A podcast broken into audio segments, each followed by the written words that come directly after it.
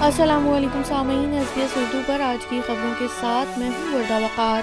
سب سے پہلے اہم خبروں پر ایک نظر۔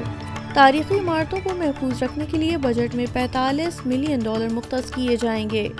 شاہ چارلز تین کی تاج پوشی کے موقع پر اوپرا ہاؤس روشن نہ کرنے پر نیو ساؤتھ ویلز حکومت کو تنقید کا سامنا ہے۔ اور اب خبریں تفصیل کے ساتھ۔ وکٹورین سینیٹر جین ہیوم نے شاہ چارلز تین کی تاج پوشی سے قبل سڈنی اوپرا ہاؤس روشن نہ کرنے پر نیو ساؤتھ ویلز حکومت کو تنقید کا نشانہ بنایا ہے، جبکہ دوسری جانب نیو ساؤتھ ویلز کی حکومت کا موقف ہے کہ یہ اقدام توانائی کی بچت کے لیے کیا گیا۔ تاہم محترمہ ہیوم کا کہنا ہے کہ اصل اقدام ریاست بھر میں توانائی کی قیمت کم کرنا ہے I think that this would have been a respectful gesture. I understand, though, that energy prices are soaring, particularly in New South Wales at the moment, and there does need to be a cost saving measure taken of some sort.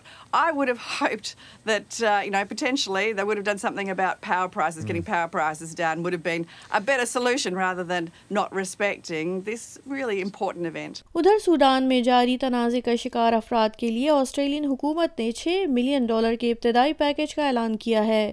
وزیر خارجہ پینی وانگ نے آج فوری امدادی کارروائی کے لیے red cross کو ایک ملین ڈالر کی ادائیگی کا اعلان کیا، جبکہ باقی پانچ ملین آسٹریلیا کے بین الاقوامی اشتراکی اداروں کو خطے میں امدادی کارروائی کے لیے ادا کیے جائیں گے۔ وزیر برائے ماحولیات کا کہنا ہے کہ منگل نو مئی کو پیش ہونے والے وفاقی بجٹ میں پینتالیس ملین ڈالر تاریخی ورثے کو محفوظ رکھنے کے لیے مختص کیے گئے ہیں۔